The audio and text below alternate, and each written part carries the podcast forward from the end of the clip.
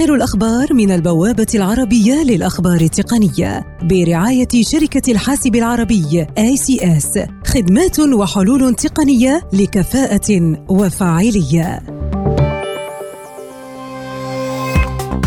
سامسونج تعلن عن هاتفيها جالكسي A60 وجالكسي A40s في الصين مما يشكل إضافة جديدة إلى سلسلة جالكسي A المتنامية. ويأتي الهاتفان الجديدان من سامسونج بعدة مزايا أهمها الكاميرا الخلفية الثلاثية.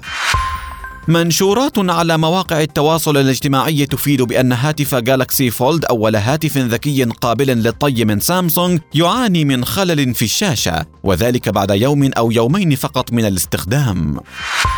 أبل تعتزم تحديث جهاز آيفون 8 مع معالج A13 في أوائل عام 2020 إذ تشير التقارير الصحفية أن أبل تخطط لاستراتيجية مختلفة بالنسبة لجهازها الصغير التالي.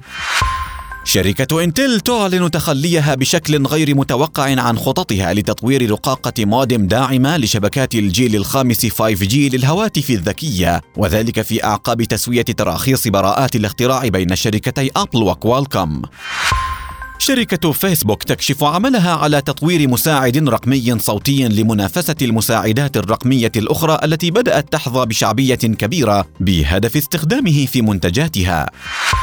مايكروسوفت ترفض طلبا من وكالة إنفاذ القانون في ولاية كاليفورنيا الأمريكية لتثبيت تقنية التعرف على الوجوه بسبب مخاوف من انتهاك حقوق الإنسان وفق ما أورده رئيس الشركة براد سميث. آخر الأخبار من البوابة العربية للأخبار التقنية برعاية شركة الحاسب العربي ACS خدمات وحلول تقنية لكفاءة وفاعلية لمزيد من تفاصيل هذه الأخبار وأخبار عديدة يمكنكم زيارة موقع البوابة على شبكة الإنترنت aitnews.com